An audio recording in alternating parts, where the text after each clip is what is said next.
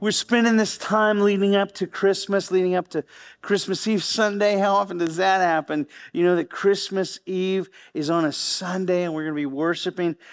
Our normal morning times 9:30 and 11 and then again in the afternoon two times. So, however it works for your family, however it works for your family, but I'm going to give you a heads up on something. Usually, usually we find that the earlier services fill up first. And so with that in mind, with that in mind, um, we're guessing that the early service in the morning might be pretty full, and the early service in the afternoon might be kind of full. And so, depending on how it works for your family schedules, just giving you a heads up on that. All the services will be the same, and and um, we're, we're just gonna. it's going to be very family friendly and it's going to be very gospel oriented. So if you bring some lost friends with you to the service that day, they're going to get the opportunity, and hopefully, seeds will be planted that you can then go home and talk about around the Christmas table of who God really is, because that's what we've been trying to talk about all leading up to. It's just the truth about God, the truth about the, the incredible gifts that God gives us as he gives us his son, the truth about God. And we framed it around that idea of the gift exchange, right? And and maybe I'm just being goofy with it, but but I just have this picture in my mind of the two busiest places is the the checkout line the day before and the exchange line the day after, right?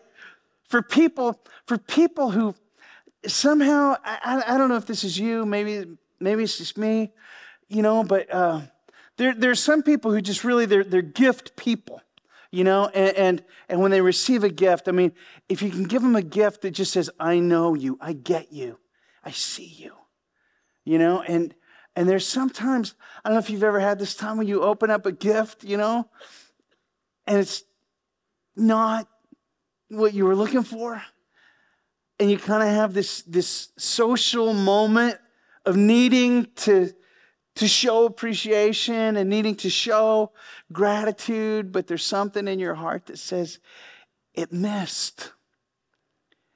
And maybe you feel like somehow in your approach to the Lord that somehow it just hasn't clicked into place yet. And if that's you, if that's you, I just want, I'm so glad you're here today because we just want to talk some uh, about the about the truth of God. Here's here's the line. Here's the line. It's the it's the great prophecy of Christmas in Isaiah chapter nine. It says, "The people walking in darkness, right, and that will be you.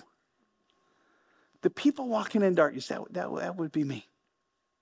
The people walking in darkness have seen a great light on those living in the land of deep darkness. And maybe you find yourself today in kind of one of those deep darkness seasons. On those living in the land of deep darkness, a light has dawned. You've enlarged the nation, you have increased their joy. In fact, could I just pray that over you right now, Lord, in Jesus' name, that you would, that you would give us, Lord, just this glimpse of joy, this, this taste of joy, this aroma of joy, Lord, that would surprise us. Lord, even if it seems a long way off. It says, You have enlarged the nation and increased their joy. You've shattered the yoke that burdens them, the bar across their back, the rod of the oppressors. For unto us a child is born, unto us a son is given. And, and let me just tell you, that's not, that's not just, you know, baby Jesus, meek and mild. That is the one who, who came under cloak of weakness because he would be the one strong enough to save us.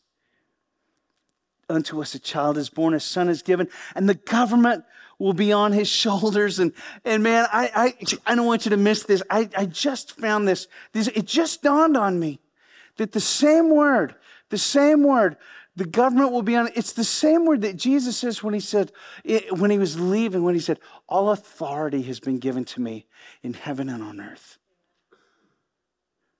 All authority has been given. It's not it's not just about government. It's not about bureaucracy. It's not about it's about it's about there is a god and he is in charge He is in charge and he is the difference making God. That's who is coming for us. In Isaiah chapter 11, it says, it says, a shoot will come up from the stump of Jesse and from his roots a branch will bear fruit and the spirit of the Lord will rest on him the spirit of wisdom and of understanding, the spirit of counsel and of might, the spirit of the knowledge and the fear of the Lord. It's what Jesus came to do, it's who Jesus came to be. And we want to know the truth about God. We want to know the truth about God. And in Romans chapter 1, it talks about some of the gifts that God gives us, the glory of God. Oh, Lord, give us eyes to see who you really are the truth about God. Lord, give us hearts to understand and somehow grasp who you are and what you came to do and the knowledge of God. But it's not just a it's not just a head knowledge, it's not just a between the ears thing. It's a it's the kind of knowledge that Paul was talking about when he said, I want to know Christ. If there's anybody who knew Christ, it was Paul, right? But he says, I want to press on to know Christ. I want to take hold of that for which Christ Jesus has taken hold of me. I want to know Jesus like that. I want to know Jesus like that. One of the great theologians of the previous century, he said this, A.W. Tozer. He said, he said, what comes into our minds when we think about God is the most important thing about us. When I read that, when I think about that, when I chew on that, what I'm hearing is what comes into our minds when we think about God, it kind of tells something important about us. It kind of opens up a window to our own souls. It opens up a window to our own neediness before the Lord. What comes to our mind when we think about God is the most important thing about us. And one of my favorite, one of my favorite translators of Scripture, J.B. Phillips, he, he said this in that same line of reasoning. He said, "Your God, trouble with trouble with so many people today. Your God is just too small. Your God is just too small." Can I tell you something? In the times when I find myself in deep darkness, it's times when I've let my God get really, really small. The times when I find myself, when I find myself discouraged and not seeing the way out, not seeing the light at the end, those are the times when my I've allowed my understanding of God to get too small. And and and here's the thing, y'all. Picture it this way. In, in everyone's life, there is a throne room, and on that throne is a place that is reserved for and only fitting for God and God alone.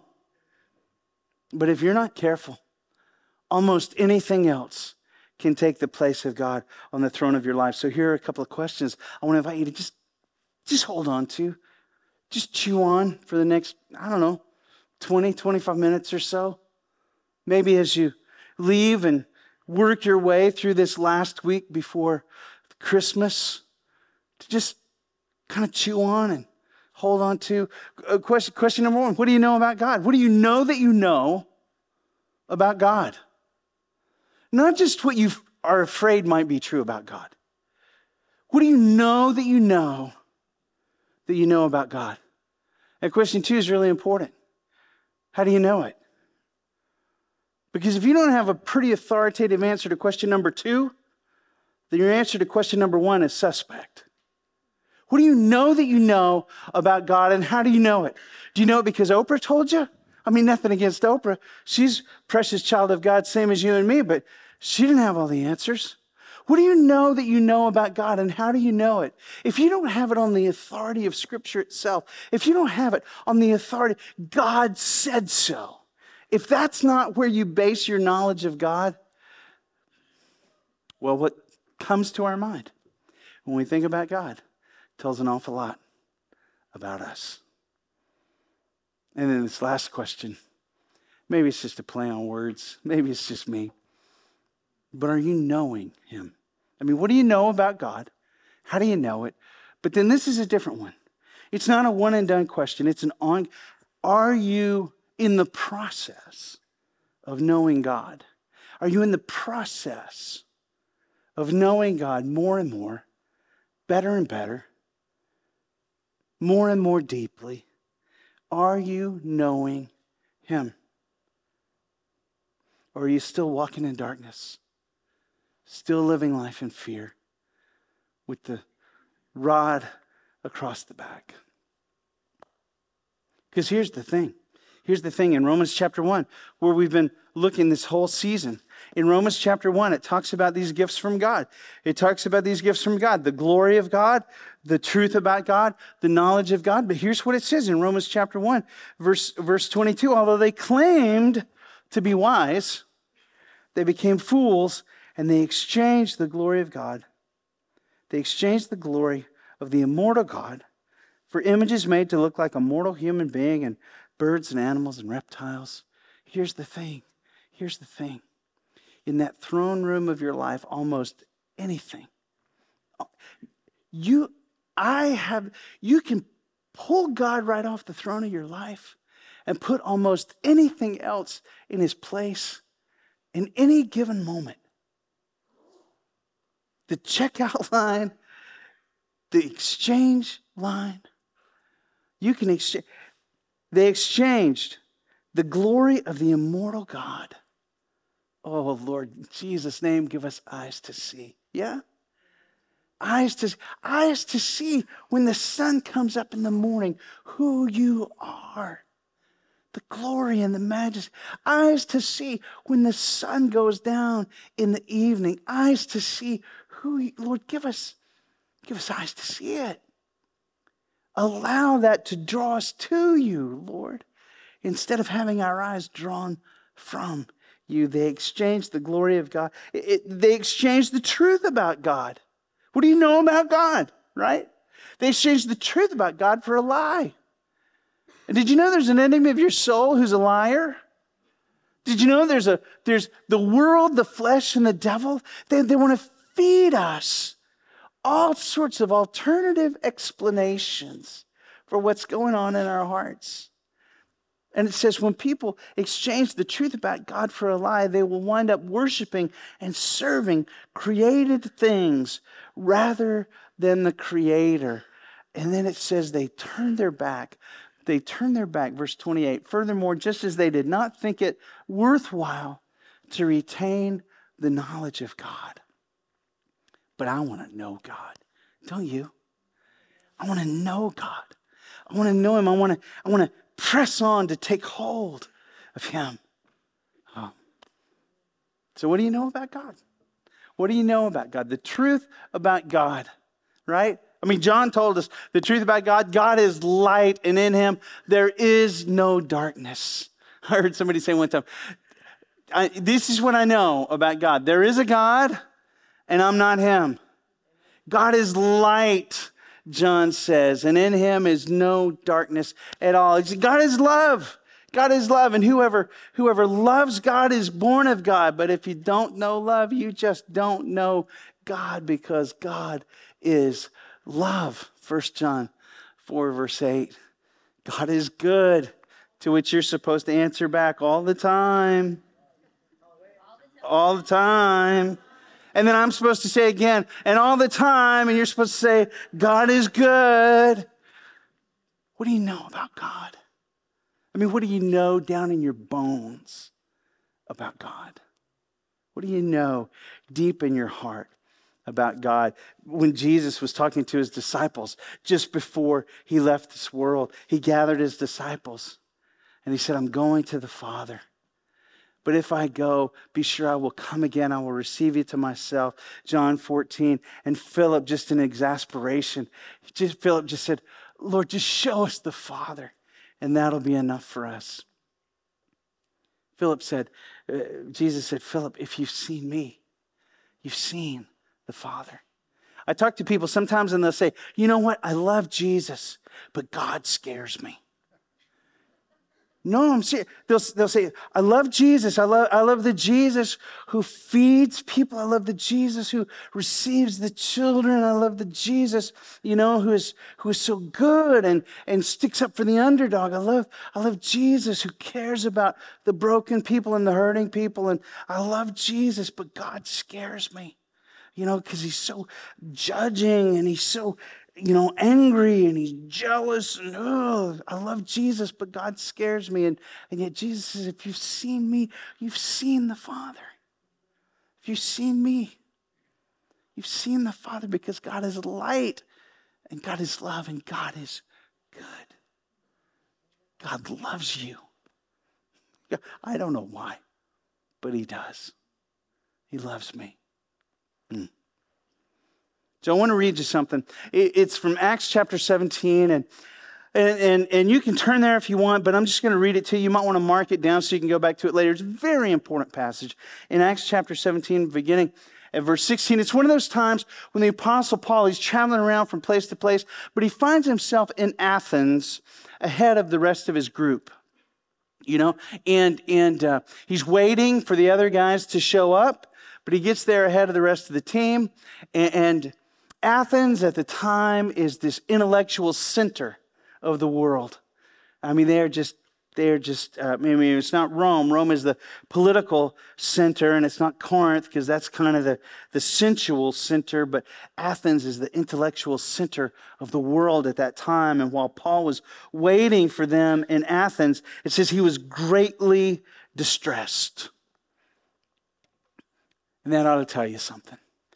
While Paul was waiting for them in Athens, he was greatly distressed to see that the city was full of idols, all sorts of alternative explanations of who God is, all sort of alternative truths everything you could think of to pull God off the throne of your life and put a counterfeit in its place. Paul was waiting for them in Athens, greatly distressed because the city was full of idols. So he reasoned in the synagogue with both Jews and God fearing Greeks, as well as in the marketplace day by day with those who happened to be there. And a group of Epicurean and Stoic philosophers began to debate with him. And some of, the, some of them asked, What is this babbler trying to say? And others remarked, He seems to be advocating foreign gods. They said this because Paul was preaching the good news about Jesus. It's Christmas time, right?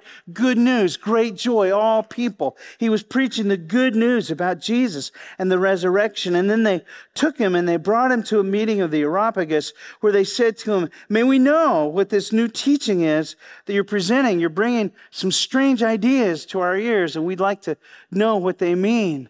All the Athenians and the foreigners who lived there spent their time doing nothing but talking and listening to the latest ideas. Sounds like our time, doesn't it? People who do nothing but talk and listen, talk and listen, talk and listen. More talking than listening, but still. What's actually being accomplished? Is the ball being moved forward? People who spend all their time doing nothing but talking and listening, just making noise. It says Paul stood up in the meeting of the Areopagus and he said this People of Athens, I see that in every way you are very religious. I'm so glad you're in church today, right? I'm so glad you're here. It's the right place to be. But if you counted on being here as being the thing that's the difference maker in your life, you may be barking up the wrong tree. Paul says, I can see in every way you're very religious, but very religious doesn't cut much mustard with God. I see that in every way you're very religious. For as I walked around and looked carefully at your objects of worship, I even found an altar with the inscription to an unknown God. Just trying to cover our bases, right?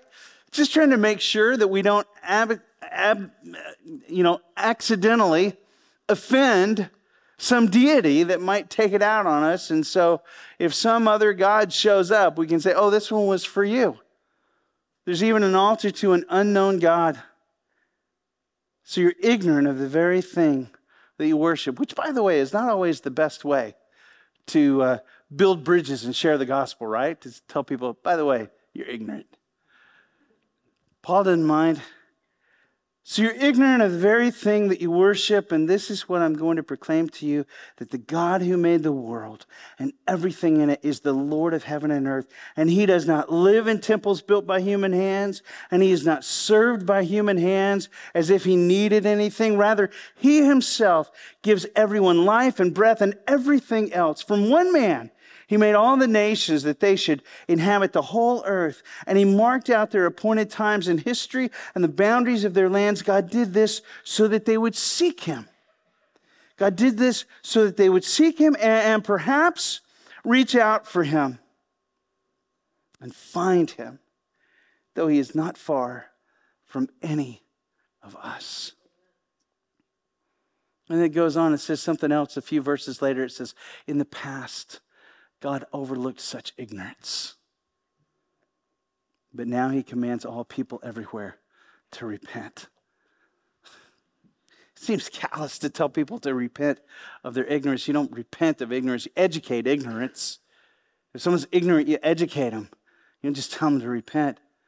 Unless, unless it's a willful ignorance. Unless it's kind of ignorance that knows the truth and looks the other way. Unless it's an ignorance, an ignorance that is uh, lived in and walked out. Because remaining in ignorance is easier and more convenient than actually looking face to face at the truth. So, what is the truth? What is the truth about God? Well, the truth about God, according to Acts chapter 17, according to Acts chapter 17, the God who made the world and everything in it, the truth is, God is God and there is no other. God is God. He is over all creation. He is over all people. He is over all time. He is the God who, from the beginning, said, Let there be light, and there was light, and it was good. It was more than good, it was beautiful. The truth about God is that God is God over all creation, over all people, even people who haven't heard his name yet. That's why people sacrifice and go across oceans to carry the name of Jesus to dark and hard places because all people everywhere need to come to this understanding of who God is, the truth about God. God is God over all creation, over all people, for all time. From before the beginning until long after the final trumpet, God is God. The truth about God, the truth about God is God doesn't need me. I need him, but he doesn't need me. He doesn't need my money. He doesn't need my worship. I, he doesn't need me, but I need him. You remember, you remember that great song of theology back in the 80s? Right? That, that, that taught us, I want you, I need you, but there ain't no way I'm ever going to love you. But don't be sad, because two out of three. I'm sorry, that was not a, that was not a theological song. Can I tell you something though? God wants you. He doesn't need you, but He wants you. He wants you. I don't know why He wants me. I don't know why, but He wants you and He loves you. But He does not need you. He does not need you. I hear people all the time say to me, I'm so afraid, I'm so afraid that somehow along the way, the life I've lived, the choices I've made, I have let God down. Can I tell you something? You can't possibly let God down because you were never holding God up. God doesn't need you. God doesn't need, He doesn't need your money, right? I mean, praise God for people who are generous and they give and the kingdom advances. Praise God for that. But God doesn't want you for your money. God doesn't want you for what you bring to the table. God doesn't need you. God doesn't need me. He wants you. He loves you, but he does not he doesn't need my worship. If I don't worship God, it doesn't diminish the fact that he is God. If I don't get up to see the sunrise, it still comes up and he still marches it across the sky and puts it to bed at night, even if I'm not paying attention. God doesn't need me. He doesn't need my worship. He doesn't need my money. He wants me. He loves me. But He does not need me. And he doesn't need you. He wants you. Oh. I mean, could I just, could I pray this over you for a second? Lord, in Jesus' name, that we would have eyes to see that you are God and there is no other. Lord, would you give us, would you give us hearts to comprehend, Lord, that you are so far beyond us. And yet, Lord, you love me. Lord, help us hear that. Help us hear that. So let me give you this. Let me give you this. The truth about God. God wants me to seek Him. It said God did this so that they would seek Him. Remember how Jesus said it? He said, he said, If you seek me with all your heart, I will be found by you. so that people would seek him and perhaps reach out for him. You know what that is, right? I mean, we love it. We love it when people come to church and they're not so sure about all this Jesus stuff. We love it when people just kind of want to come in and kick the tires a little bit and just kind of sniff around and see if it's for real. And our prayer is, our prayer is that when they, when people see, when people who don't know Jesus yet, when they see, I'm not even sure I believe this stuff, but I can tell that you do. That it would cause them to sort of take a second look at Jesus. That they would seek him and perhaps reach out to Him? You know, like that time when you kind of have this awakening in your heart? And if you don't know how to pray, you might just be one of those people who just sort of has this aha moment that says, Oh my God, I need you. I need something. I need someone. I need you.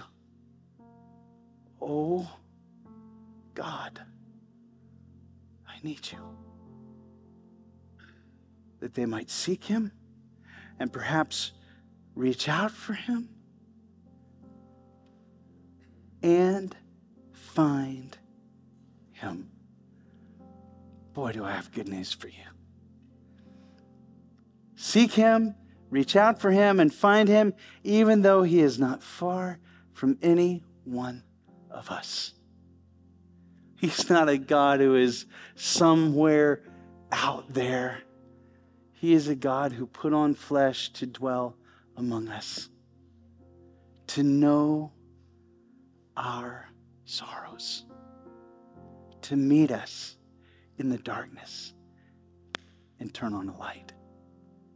Oh, do I have good news for you? God wants you. God loves you. Oh, how God loves you. Would you bow your heads and close your eyes with me for just a minute? Because, precious ones, it's time to repent. Because nothing I've said to you today has caught you by surprise. You already knew all this stuff. Nothing I've said to you has caught you off guard. You know.